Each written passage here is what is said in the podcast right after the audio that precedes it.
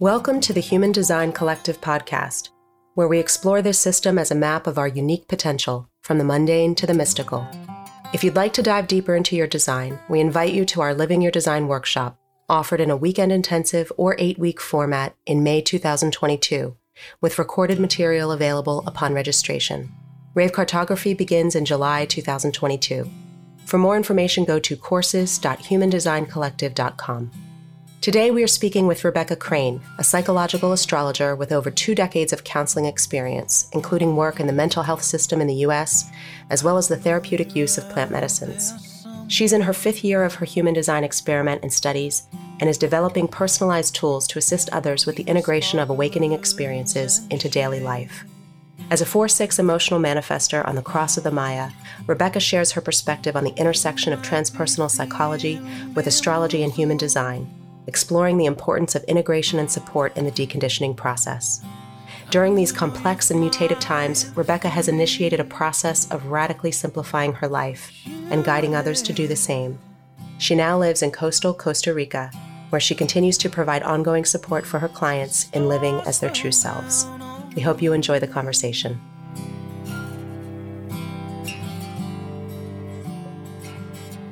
Well, thanks for coming on the podcast today, Rebecca. We've been wanting to have you on for a while and we were finally able to meet, and great to have you here. Thanks so much. I'm happy to be here. We wanted to start by just learning a little bit about your path and a little bit about your story. How did you get to this point? Well, I discovered astrology gosh, I guess it was 1996. I was taking a break from college and soul searching, and I got um, a book where you could cast your own charts, and I just started doing the charts of everyone around me, and I saw how beautifully the system worked. So I started getting more books, and then went to some conferences, and really felt like I found my people. I, what I wanted to do with astrology right away was merge it with psychology because I was going back to school for psychology and seeing what a beautiful healing modality astrology was because it could kind of cut short the time we spend in talk therapy. We can look at the archetypes alive in people's lives and then be able to apply you know whatever behavioral issues they're going through or um, life circumstances and really get to the meat of the issues right away. So i went back to school for psychology. I went to a school called jfk university which is no longer in existence, unfortunately. But I was able to get a master's in transpersonal counseling psychology, and uh, they allowed me to do a lot of astrology in my research. And it was a really beautiful program. So I just decided that this was my path and something I wanted to do more of. But I was finding myself in the mental health and social services systems in the United States as well, and feeling like, oh, I really want to step into this astrology thing full time. But eh, looking back, I was really grateful to get that experience working with individuals and couples and groups and working in the system and having a lot of empathy and compassion for what people really are going through. So yeah and then a couple years ago i decided to move to costa rica and and level up with this as astrology is is making some kind of comeback here. So it's been really interesting. We definitely want to hear more about that transition because I think that's a, big move and probably something that a lot of people are thinking about or looking at, especially given all the, the current events. But before we go there, I'm wondering if you can just explain for people who may not know what transpersonal psychology is how that's a little bit different than sort of standard counseling psychology?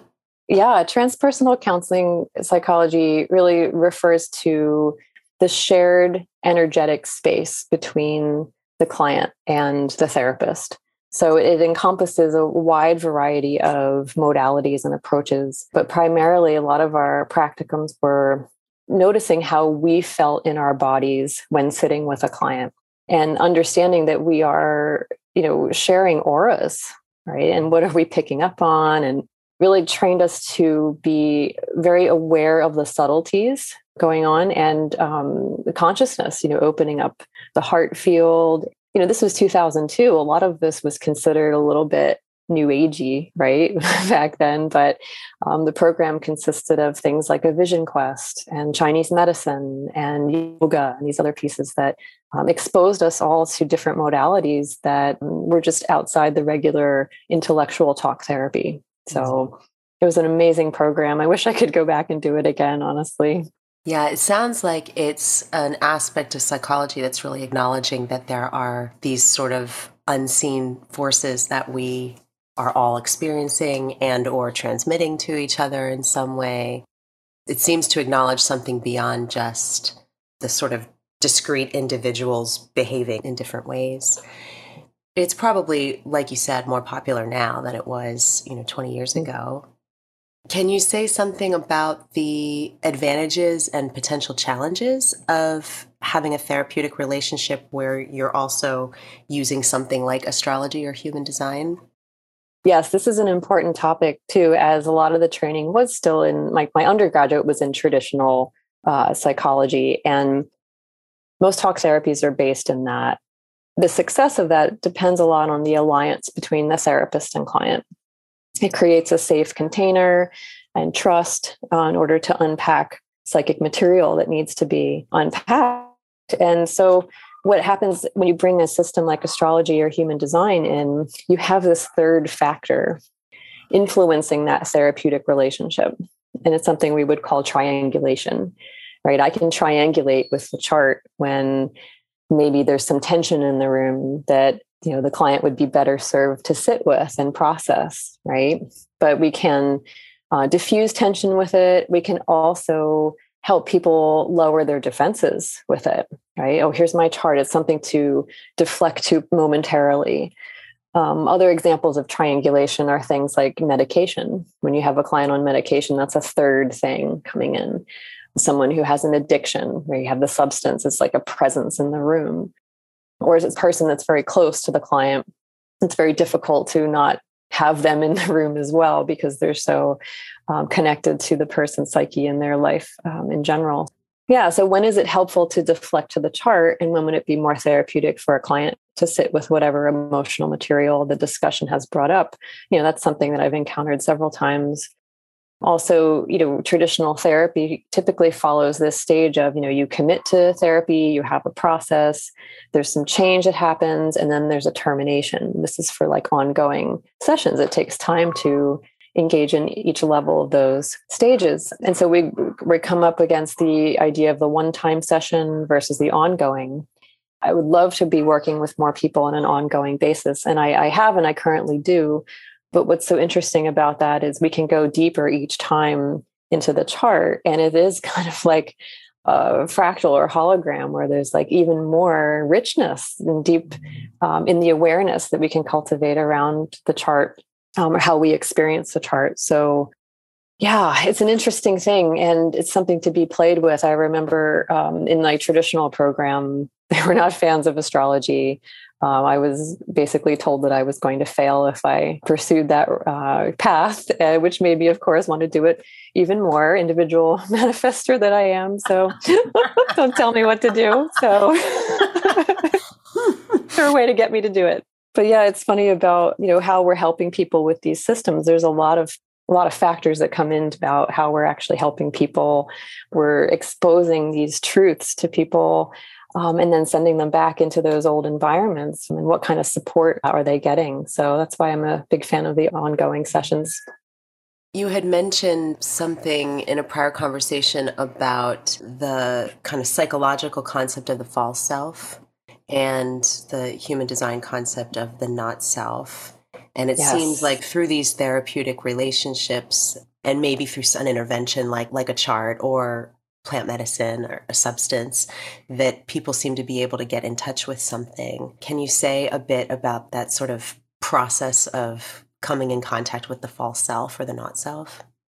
Sure. Yeah. Well, typically people are walking around not aware that their false self is false, right? They're thinking this is how it works and who I am. You know, human design, astrology, plant medicine, uh, vipassana. There's several of these modalities that can stimulate an experience of increased awareness. And when people are confronted with that, it's often like, wow, I see that the way I've been functioning or my habit patterns or my beliefs haven't been serving me and here's the root of the issues that have come up in my life is that i've been believing that that false self is who i am and and uh, donald winnicott psychologist in the 40s would talk about the false self as this construct that gets created when the, the parenting is not quite acknowledging the truth of the child.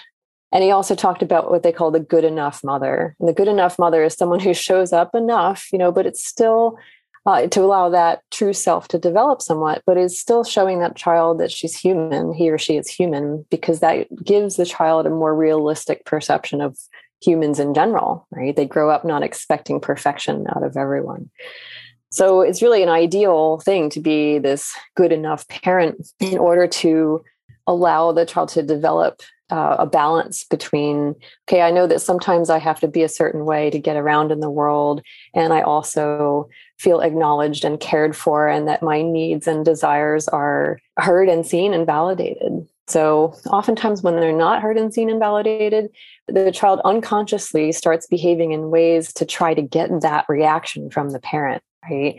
And so there's this something that develops of the false self which is the conditioned self really because you're acting in ways that you believe that you need to, right? Or that you've been influenced to that are not necessarily authentic.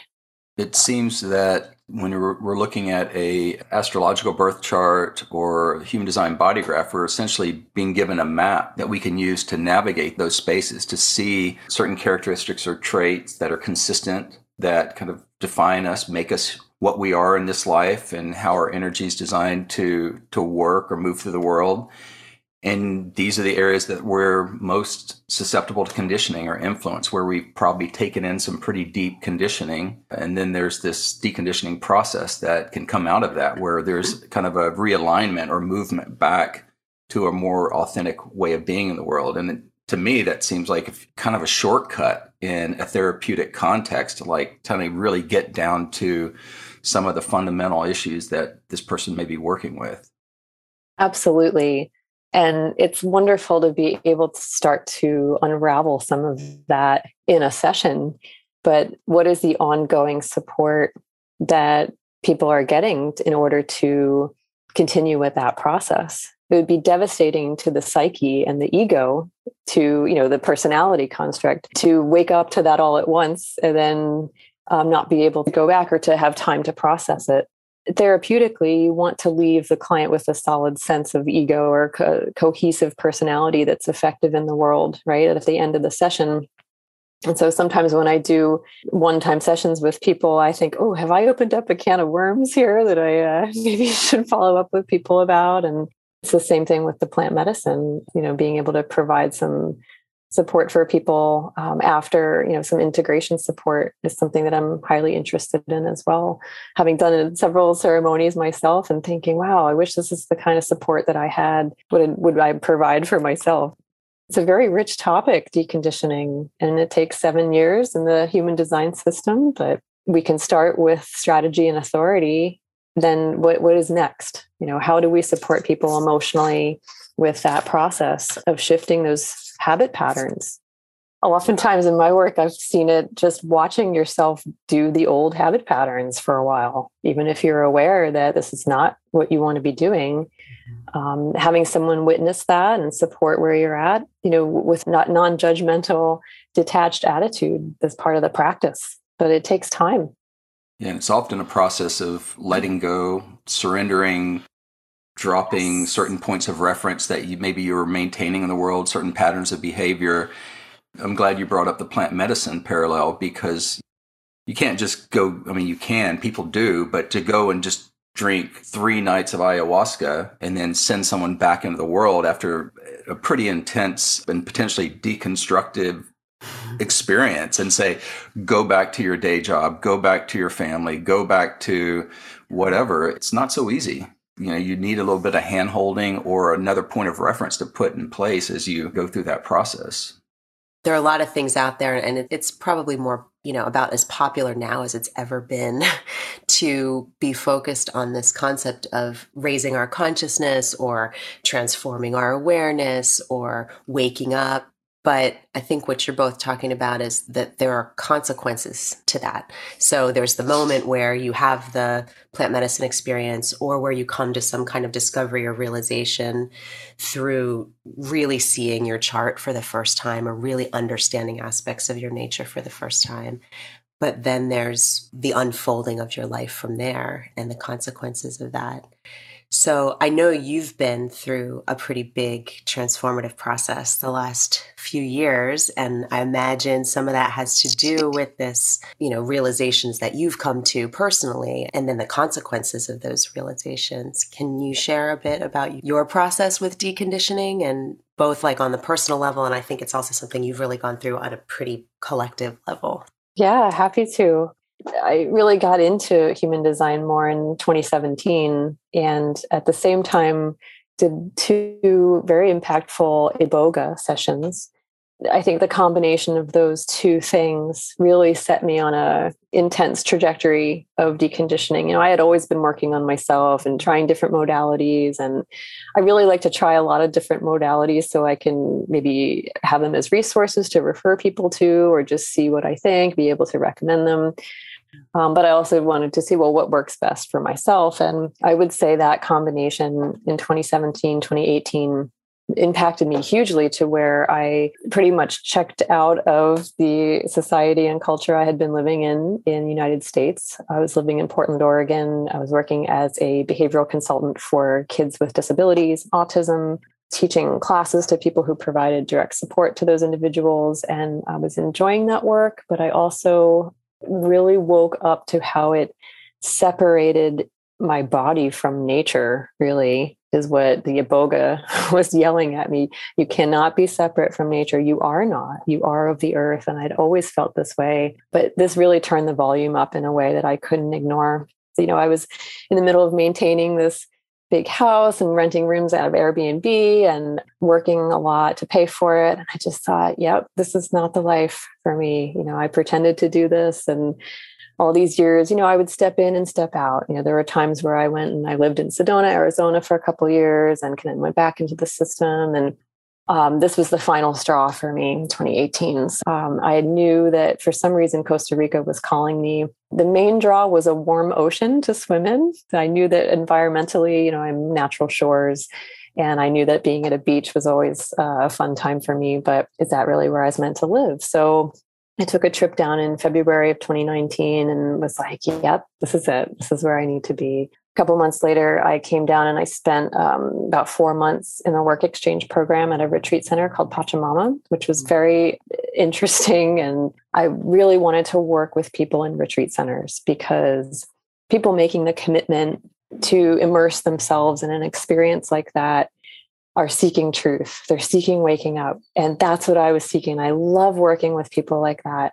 And so then the pandemic happened. And so I, I, found myself in a little town called Samara here and very lovely little community that just kind of opened up people interested in astrology. You know, I do a little house sitting, you know, I take care of animals and um, it's a much lower lifestyle. And my body I mean, uh, the yoga, the swimming, the biking, the warm weather in general has just had such a positive effect on my entire consciousness and my well being. So it definitely was the right move for me. But I had put all my stuff in storage in Portland, Oregon, and it sat there all through the pandemic. And I thought, oh, any money I could have made selling that stuff, I went paid for the storage during that time. So there was a little bit of a processing with that um, that I did back in September to finally release myself from all that. And I found it much easier to let go of those things than maybe it would have been two years ago. But that's also part of the process is letting go, decluttering and downsizing and you know, not having things weighing me down anymore. My vibration was rising because I was spending more time in nature. I was doing what I felt was correct for my vehicle, right? For my body, for mm-hmm. my um, design. And gosh, it just seemed to work the more that I followed, you know, the recommendations. Here and here I am. And I'm hoping to work with more people who uh, would like to do this themselves. It wasn't as difficult as I thought it would be once I'm on the other side of it, it was like, oh, why didn't I do this 10 years ago? It's been challenging at times. You know, uh, my Spanish is getting better. Um, it is can be very noisy here. Uh, there's other things that are difficult, but it's all worth it to me. It's just different problems than I'd have up north. So I really like what you're highlighting. We can have these kind of moments of realization, like you're talking about, like having that moment where you just see, I've got to be closer to nature, or I can't maintain this material set up. So we have those moments where we see the truth, right? Or we we see how things actually are, a deeper truth for ourselves. But then you are describing a whole process where it takes time to then have our material lives catch up with the truth that we come to realize. Now that you've gone through a process like this, what is it you see as being most beneficial or needed for other people who are going through this kind of a deconditioning, reintegration, sort of rearrangement of life process? What do you see as most beneficial for people in that? Well, I think that it probably depends very much on the individual. But in general, the say the issues that um, I work on with people are again that detachment from the programming, from the conditioning. You know, once we're aware of it, we might have to sit with it for a while and not have it change. So there's an element of uh, self acceptance and self love that has to come in. I would say also a big piece is simplifying your life because that makes it, it helps clarify some of the chaos that gets blown up when who you thought you were you know it's there's a bit of an explosion there that happens. It's not this like gentle easing into your real self. It's like we've so heavily built uh, constructed these uh, buildings if you will around who we think we are. So there is a bit of a demolition process involved. You know i think coaching people to be really gentle with themselves compassionate. But again life simplification uh, resource management, decluttering, downsizing, all of that helps simplify things to where there's not so much to process and think about. To have the time and space to be able to let yourself unravel you know and not have to show up or work 60 hours a week anymore. You know if you need less you don't need to work as much. Uh, it's one of the other reasons that i came here. And i think also sitting with the unknown sitting with ambiguity something that humans have a very difficult time with i've noticed and to allow the cycles of life. You know we've been so conditioned as a society to be pushing forward all the time to achieve and to be performing and producing all the time and that's just not how nature works. You know we see that there's a, a cycle of death and rebirth. So yeah making space for all those things but even just organizing your personal possessions where you don't have to think so much about you know managing them or cleaning them or you know that was such a huge liberation for me with the stuff. It also helps raise your vibration more when you don't have all that to manage and deal with yeah, just present moment focus is another thing. You know, getting people back to the now. You know, we're so used to planning and taking care of the things that we created in the past that we didn't realize there'd be consequences about. It's like, okay, when we can reduce the anxiety around both of those things and stay present in the moment, there is this ease of flow that happens now I'm not sure what's happening on this planet, but it's clear that things are changing. And when I refer to things, there's some kind of energetic shift. And maybe it's as we approach 2027, and there's several, you know, different ways of thinking about it. But I think it's requiring, you know, all of us to shift our thinking about how we achieve things or how we what success is how are we leveling up to transition along with the planet? And what would that mean to step into the life that you really belong in, that's really correct for you, to raise your vibration to meet the true self? I think that that is a process, you know, like what does loving yourself really look like? Being intentional with your time, reassessing your priorities. I mean, I think these are all really good subjects for people to be focused on in the deconditioning process and some of the things that I am very happy to be able to help people with.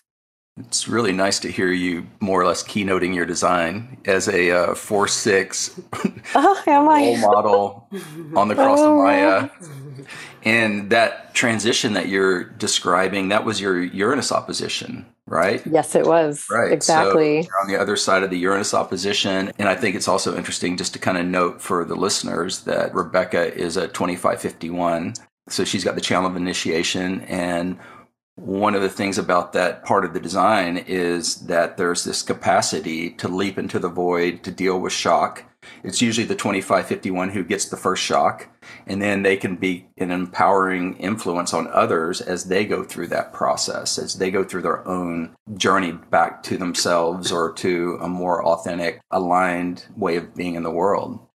Yes, I really love helping people with self empowerment, claiming that you know, because life does pu- pull some difficult things on us sometimes. And I think us 2551s have, are very familiar with that. But that whole idea of, you know, who am I becoming in the face of this shock, right? And how do I make that useful and transmit it back to the tribe? Being able to understand that I'm also almost going forth and experiencing these things that set the tone for others to do it. Yeah, it's really been been fascinating I've leaped out several times in my life. Oh, I'm going to drive cross country now. And no, I'm just going to pack up everything like I'm fleeing a natural disaster and just take whatever I grab as a, as a test. It's fun. Well, let's see what's really important to me, you know, as like a values clarification exercise. So. Yeah, I mean, it seems like that's the magic of that connection, that connection from the the ego to the G center. I think the thing about the 2551 that's always so beautiful to me is it shows us that certain shocks and challenges and initiations we go through can actually reveal to us the truth of who we are on a deeper yes. level and also the strength of the spirit within us to be able to go through these kind of shocking and initiatory experiences and come out the other side and find out not only did I survive it, you know, not only am I okay, I'm still here, mm-hmm. but also I found out more about who I am and what I love and what I value and what matters. And then you guys are the ones that for any of you out there, if you're going to go through a harrowing or shocking experience, you want a 2551 around to hold hold their hand and be like, "Am I going to be okay? Is this going to be all right?" You sur- okay, you survived it. Okay, it's possible. No, right. We model that for people on some level. It's a very powerful frequency. I mean, I don't think it's any surprise that Ra said, you know, he he never would have survived the shocking experience he went through if he hadn't had that channel. I think part of that being able to leap into the void is actually a demonstration for the rest of us that that mm. it's possible and that there's something on the other side of it and it's really really powerful. Yeah, the authenticity of who you are, the truth of who you are. I mean, that's a motivator to me. Why you wouldn't want to know that or wouldn't want to experience that and yeah it's it's worth it i believe you know the process it takes to get there and that 2551 being first the me first thing it very much is for me about this i have to do this for me. Nobody can tell me i mean even as a manifestor nobody can tell me what to do but to have that coming in as advice or oh maybe you should try this. Once I get very clear about what I have to do for myself, that has to come first. There's no negotiating it. Yeah. Um, sometimes it, it's isolated me a little bit. I do have several individual channels in my chart, and which also contribute to that, I guess. But I feel it's been worth it. Yeah.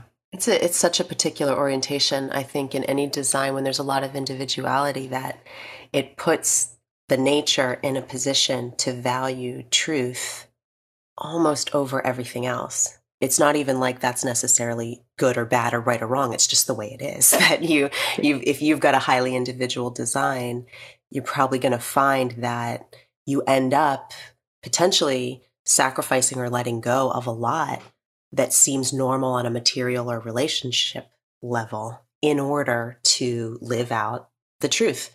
And that's just Absolutely. what we're tasked with as individuals. Yeah. But I think it, it can also be really helpful if you know that about yourself. And then you can see that there might be other people in your life who don't have that priority or that orientation to life.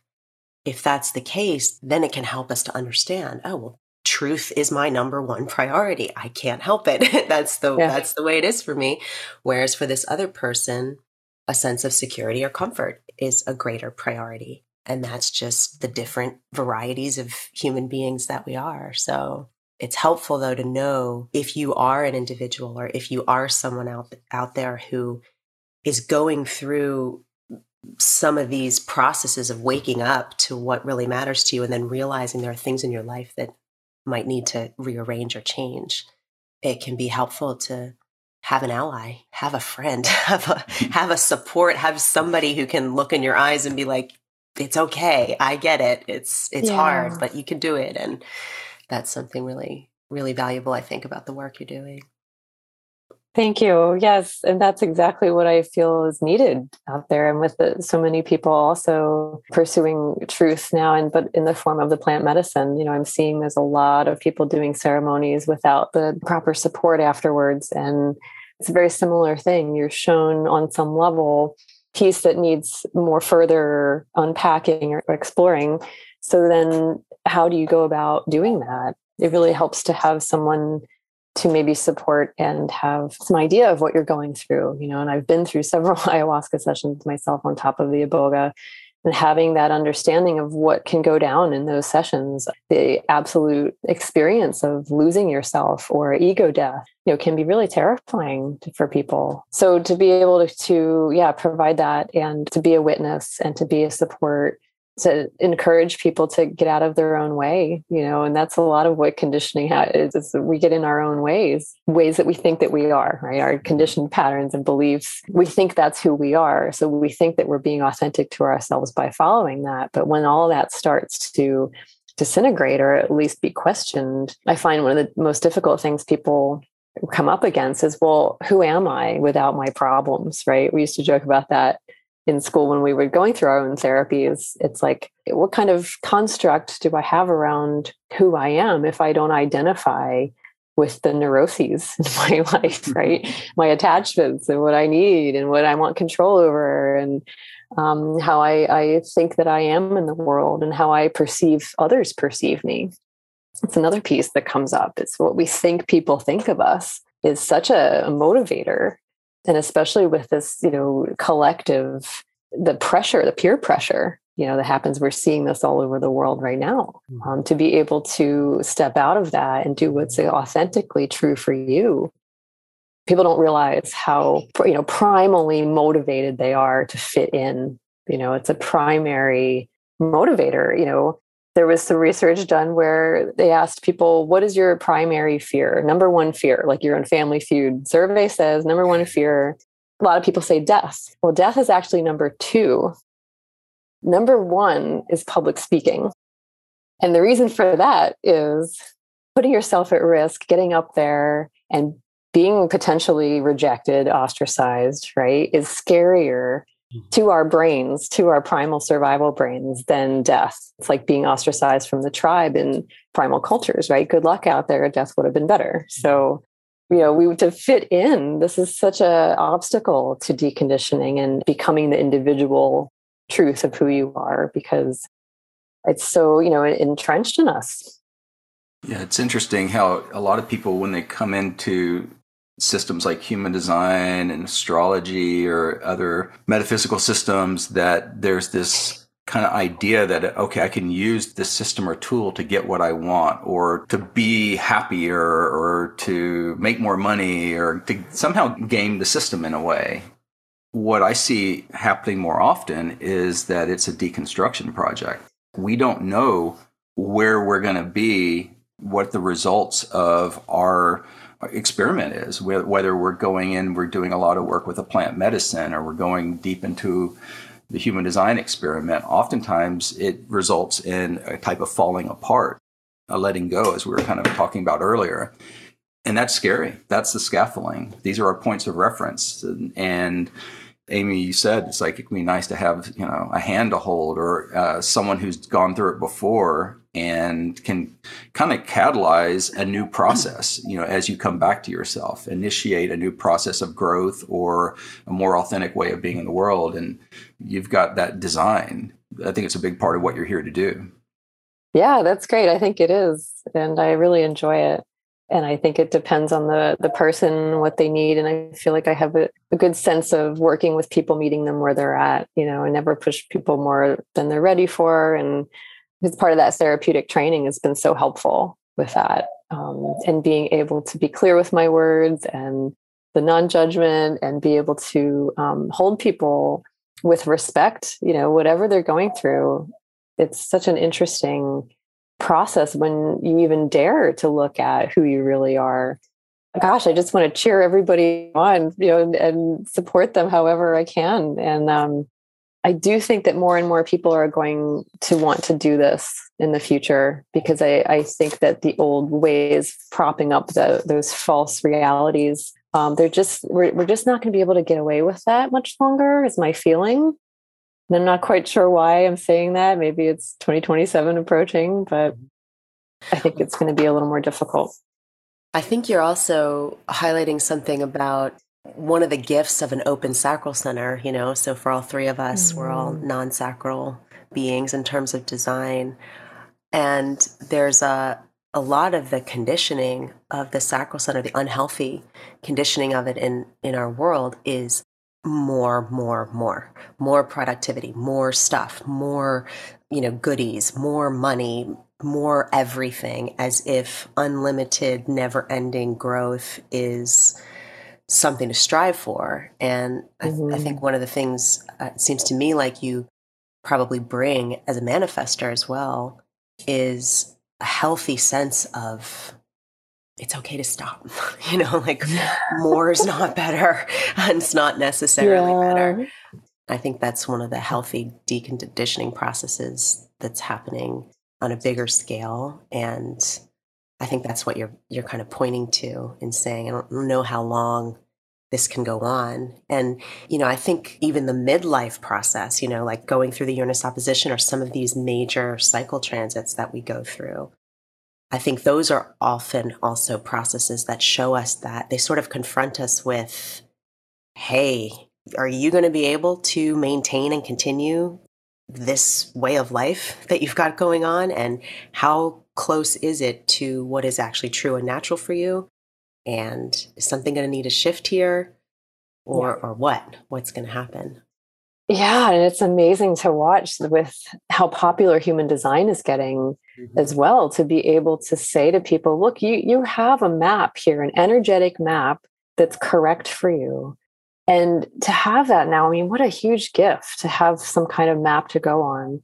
It's just so validating to say, you know, I'm not one of the workhorses of the world. You know, I'm not here to churn out and, and produce constantly to use up all that sacral energy. Um, which has been challenging working in groups sometimes, you know, where the expectation or the conditioned expectation is, well, we all need to put the work and we all need to chip in and have everybody do an equal amount of work in order to have this thing go well. But then you have people living against their design and not able to sustain it mm-hmm. and then burning out and wondering what's wrong with them. And yeah, it's just that's what I feel has to stop, you know, is people not living in a way that's that's energetically correct for them. And it's not sustainable. And eventually the body, and I think this is what a lot of us who once we start to get toward our 40s and 50s, it becomes really clear. Body starts to talk back to say, yes. I can't live like this. I think secretly people want relief from that. People are looking for relief from that. And they don't even know that's what it is, but they just know that they cannot continue in the way they've been going. And actually, the pandemic and the lockdowns and things have been really uh, beneficial for this self exploration process where people have had to take a, a pause and, and really think about what works for them, you know, reevaluate their um, lifestyles, you know, and clarify their values. So I'm really interested in working with people who are just on the edge of that kind of, well, I know that I need to change, but I'm not quite sure how. Um, these systems are so great for giving that map you know and there's like several other things that can help along with like the plant medicine and energy work meditation and nutrition you know the nutrition and lifestyle piece is essential to be able to support the psychic growth and change yeah just balancing all all parts of of life it, it can be challenging part of the work and i it, it is worth it i uh-huh. believe you know, we've been talking a bit of just about the challenges and the deconstruction project and embracing the not knowing and unknown, but there's something really nice on the other side of it when we're able to snap into or click into our correct role, our correct way of being in the world and kind of relax into that. There's this sense of greater alignment, ease, like you're saying, it's worth it. And there is something on the other side it's scary to make that leap. It's scary to jump sometimes. And it can be nice to have a point of reference or someone there. But there is the potential to be in the world in a state of greater alignment with oneself, one's nature. Yeah, it's surprising what comes in when you make room for it. You know, a lot of this is making room for what wants to naturally evolve, right? right. But we have these scaffolds and these ideas keeping us, well, this is how I do things. Like, okay.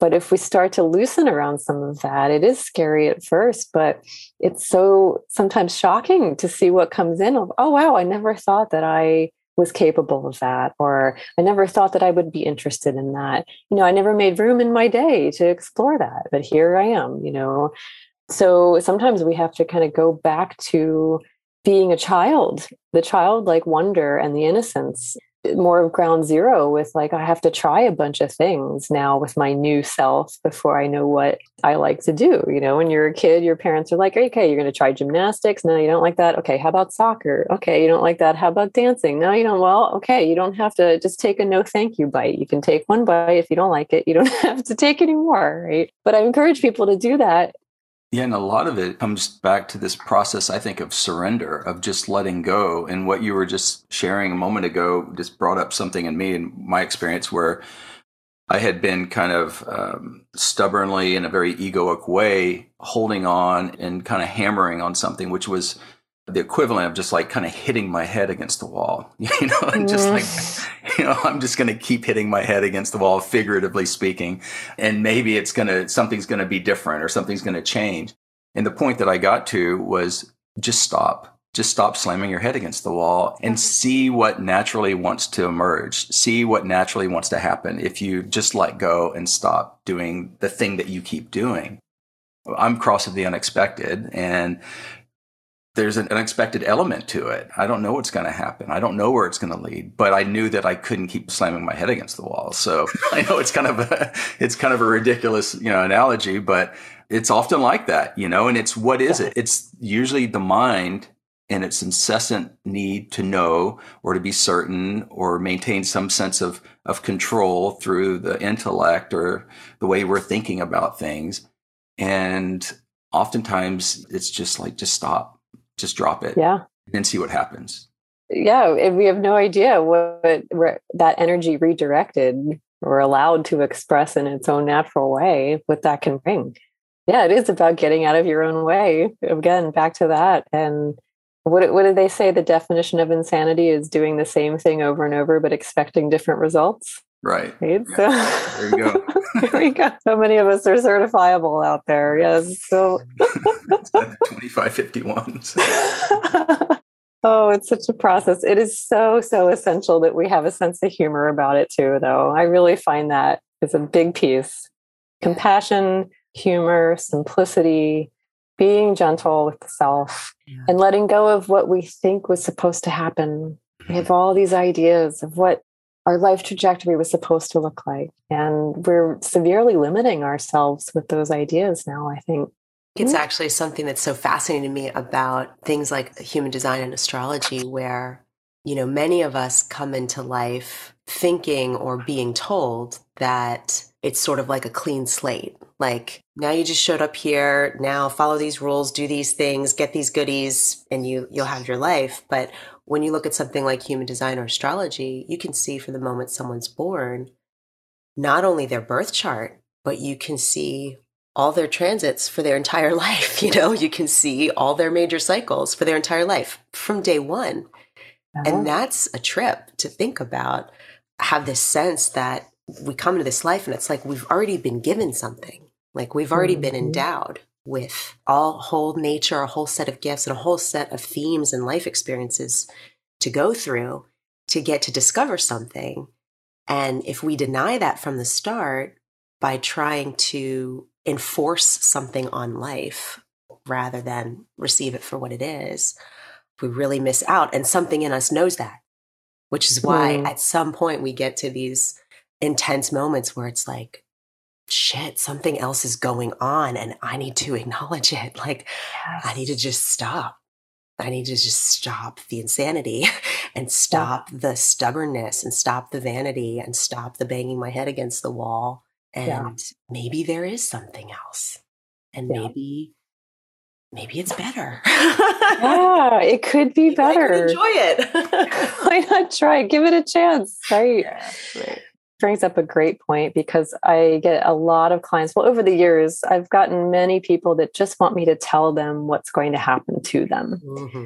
And that's why they go to an astrologer. They want some prediction. And I've always shied away against, uh, shied away from prediction uh, because of my psychological orientation you know, I believe we do have some wiggle room with how things evolve and where I put my attention. And but yeah, a lot of now that I what I see that there is sort of a script, you know, and I can either fight the script or I can flow with it. And people typically know when they're out of flow. They're like, mm, this is not working for me. What is not working? Mm-hmm. Which is why it's so beautiful that these systems can come in and, and shine a flashlight on the map when they're really lost in the woods. It's like, okay, at least I have a direction. But that person has to walk that direction. We cannot do it for them.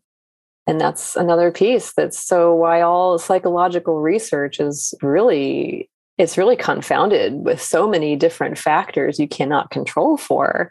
There are so many pieces that come in that motivate people. What actually causes motivation? What you know that was always a big deal in school. I remember thinking about that really hard. What makes what motivates people people think they have ideas oh this is what helps and this helps this and then but the number one question i get is when is this going to end when is this transit going to end when are things going to get, get on the other side of this right you know when is this going to get better well you coming to me is a great step. You know, that's your first step towards things getting better. Again, back to this empowerment thing. I really want to empower people that when they walk away from a session with me, that they feel they can do this work on their own. They're not at the mercy of Venus retrograde, right? They're not at the mercy of their progressed lunar return. Um, those are showing you a context of the energies, the archetypal energies that you're working with, um, but how you express them um, it's really a conversation and a dance. And it really works as above, so below. It's not as if Venus is exerting this force on us.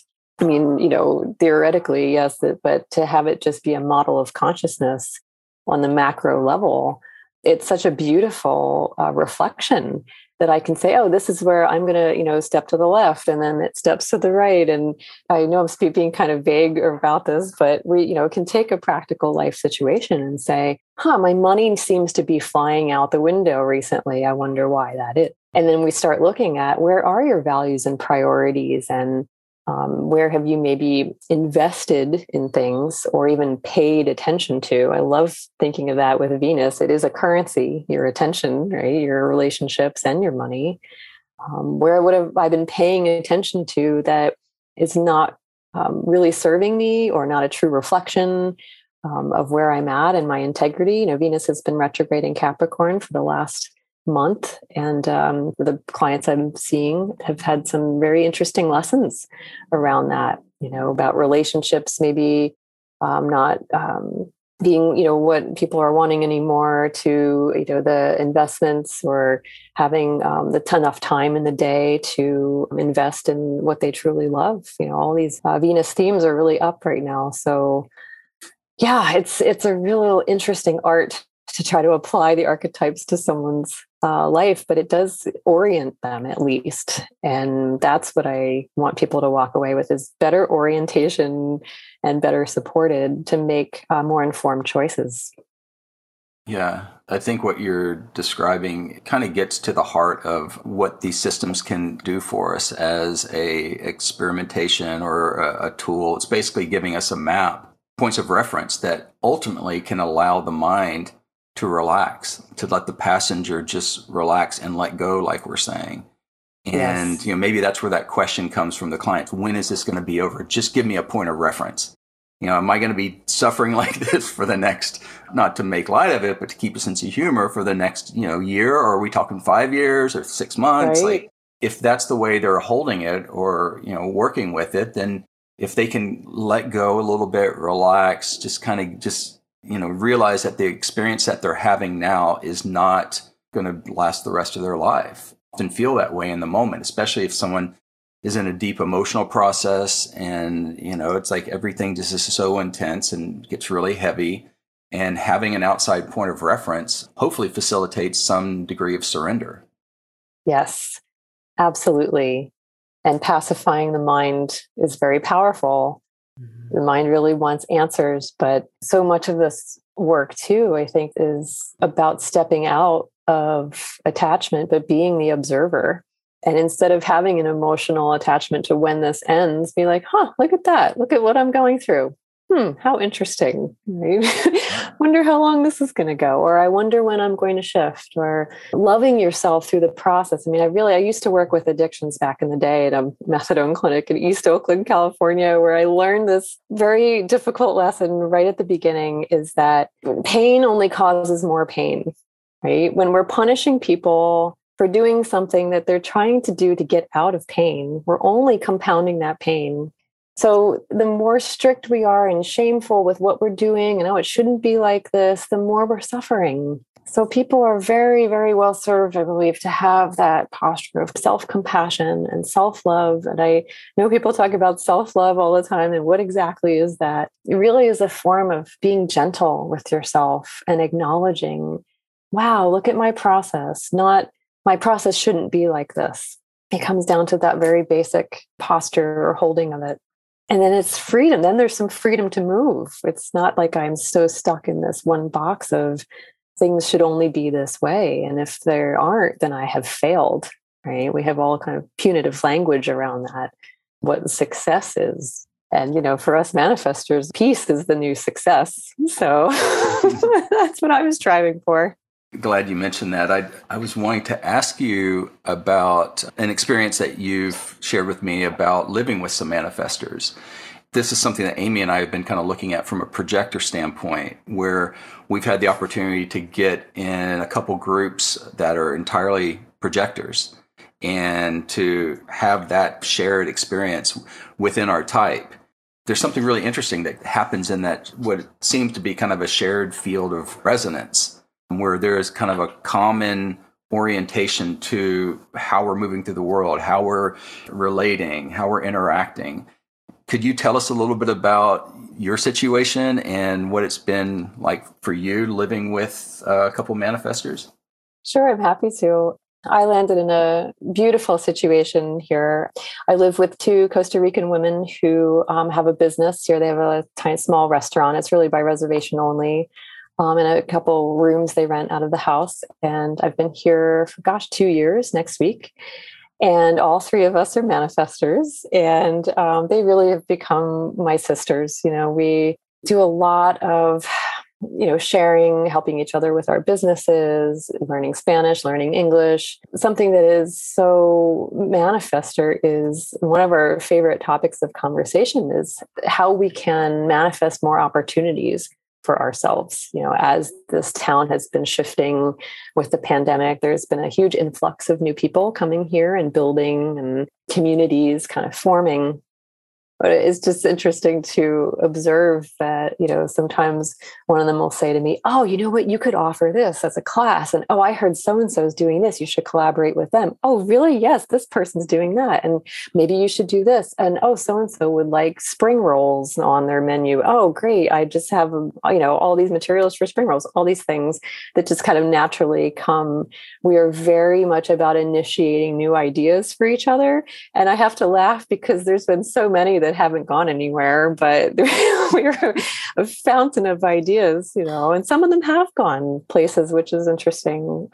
And I noticed too that we give each other a lot of space granted they're in a partnership and i am living upstairs. And so we i definitely have a, plenty of space here but it's funny just to see even physically in in an aura sense how we move about the kitchen giving each other plenty of space you know which is very interesting. So yeah and in our discussions you know we all have ideas of how things are. And i've noticed sometimes that i've had to be like okay, I'm, I'm okay with you telling me how you think it is. And I'm not going to say, don't tell me what to do, or that's not, I, that's not the way it is for me. But being aware of that potentiality in the for conflict been helpful to mm. where I don't go around telling them, you know, how they should run their business here or what should be happening. And input i notice when it's offered in an informing way you know is very helpful. And i really appreciate being informed. I make sure to inform them hey this is what's happening. This i have this client coming today this time and everything flows. And i find that a bit of anger has bubbled up in me when something happens that affects me that they haven't told me about and there's you know culturally too you know ticos are a little bit less confrontational. And so oftentimes things won't get spoken to just because oh we don't need to go there. And where i'm like you know my north american neuroses is like oh i don't have control and i don't i don't know what's happening. And it's been a beautiful test for me to allow some looseness around that as well and sinking into central american culture. You know that's been a process of deconditioning as well and amazing to watch. You know, when I first got here, about the attachments I had to certain things going a certain way, or, you know, people treating me a certain way, or, you know, having a certain degree of cleanliness, or have things happen on time. You know, the mechanic said he's coming for the car. It's at three and he's not here till five. And that's like, that's just how things go here. and you have to roll with it, um, which, as we know in the United States, is really doesn't work like that. So yeah, expectations. It's been very interesting to be in a different culture, uh, continuing this deconditioning process. It actually has accelerated it more, even because I, I believe that if I still was living in North America, that some of those entrenched, conditioned, you know, structures, mental structures would be reinforced, continue to be reinforced. So yeah, it's a more wild, natural place here. The eh, roads are not good. There's lots of bumps, there's lots of dirt. The landscaping is not manicured, which I love. Um, you have to be careful. You know, I found a scorpion in my room on Christmas. You know, these are things that come and go, and you just trust that um, you can cohabitate with them. You know, I was Pachamama, I was living with bats and had some negotiations going on there um, just because there was bat poop everywhere. It's like, you know, this is not going to work for me. And um, eventually that, you know, that's one other thing that I love here is the animals talking to the animals and hanging out with them. And um, I really, really enjoyed that piece too. So, yeah, cultural conditioning runs very deep. And I've been confronted with that, um, with the deconstruction of that here, which has been quite a gift, actually. I mean, just that experience alone, how eye opening it is. Mm. You know, I think for any of us, when you really go into a different culture, you go experience a different religion, you go to a completely different region, and then you find out, wow, you get to see how much we're in, enculturated by wherever we happen to be and how different that can be in other places wow. and in other cultures. Really powerful. I just have to comment on the informing piece that you brought up. This is something I've been watching with with manifestors. In your sharing about with your roommates, everyone's kind of offering up their input and it seems like there's some nuance in this strategy of informing for manifestors. And I think what can often set up is when the informing is more of a command. There's a difference between commanding or saying you should versus here's what I'm doing. I'm just going to proactively communicate this is what I'm doing because it may affect you in some way. If it's true informing, then a person can kind of take it in and do what they want with it, right? But right. I think what often happens if, if it's, and this may be because there's just some deep, deep genetic programming or something in in the manifestor design if it comes across more as a command what they can often feel is rejection and like mm. people are like or they people don't respond well to that it's not received in you know the way that maybe it was intended and then the manifestor can shut down or stop the whole process altogether stop the communication stop the informing when rather it's, not that either or there's nuance and subtlety in it you know what is the frequency of your communication? That's this question about what is the manifestor impact? To have awareness of this is how I'm being received. These are the consequences of my action or my communication. Anyway, so that's what comes up for me. And I can just kind of imagine like how interesting that must be to see that dynamic, you know, in a home of three manifestors. hmm And to speak to your point, I feel there has to be an emotional neutrality to it where I'm not attached to how you feel about this. This is, and as an individual, maybe this helps with me. I also have Aries South Node and I'm an only child. And I, I have this kind of self contained thing of like, this is just what I'm doing, and you can have your opinion about it. It doesn't matter to me what you think or feel about it, which is not always great for my relationships. You know, it's something that I work on, you know, with my Libra North Node about cooperation and considering the other. And human design's been helpful in that, where I've had to make sure that I'm informing in the correct way out of consideration for the other. Not only do I get a better response, but it just the relationship goes more smoothly. So, yeah, to have any emotional charge around the informing, I think sets one up for potential difficulties because if it's truly neutral, it really is just information. It's like objective there's a client coming here at 11 today and we're going to sit in the living room and have our session. That's it. Not like oh is it okay if i do this and oh, i'm attached to it? And you know and then there's like this oh okay and having to give permission thing. And i feel like a kid again and it's like no if i can just be clear you know and and direct about it that almost invites the other person to do the same which is is very effective. Yeah i think that's a great point I'm also just noticing from having this whole conversation with you how much it highlights that even with the kind of logic and the detail of these different systems we might be using, that there's still an art to how we transmit it, how we share it, how we support people with it. Mm-hmm. And I think people can probably feel and hear and get a sense of your frequency, your energy, kind of your artistry and how you do it. Mm-hmm. I always like to encourage people to, whether you're looking for a therapist or you're looking for a human design analyst or you're looking for a counselor or an astrologer, how important it is to check out the frequency of the energy, the style of, of different people you could be working with, and trust yourself in exploring who you really feel comfortable with, you know, whose energy you feel at ease with. I think that's really important. Kind of like you're saying, you don't need an added element of resistance or mismatch, you know, with the person who's supposed to be there to, to help you. So I'm really glad that people have gotten to get a sense of your energy and just your style and your frequency. And I think it says a lot. So if people wanted to connect with you, what would be the best way to do that? Oh, thank you so much. Yeah, um, I do have a website, rebeccacrane.com, R E B E C C A C R A N E. Um, it is always a work in progress perpetually. So, uh, but I am also on Facebook and Instagram under Rebecca Crane Astrology. And I try to do maybe some new moon, full moon posts here and there if I can, uh, if my 1222 channel is in the mood.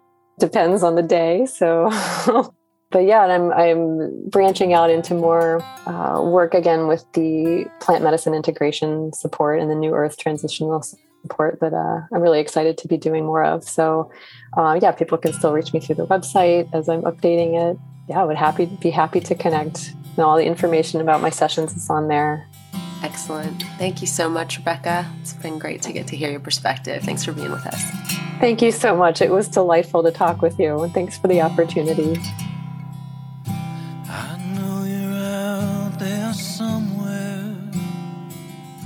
Thank you for listening to the Human Design Collective podcast. If you enjoyed the show, please review us and share.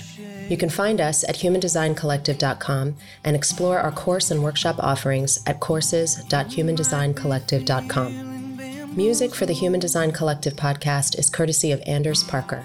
For more information, see the show notes. And please stay tuned for upcoming episodes on the same channel.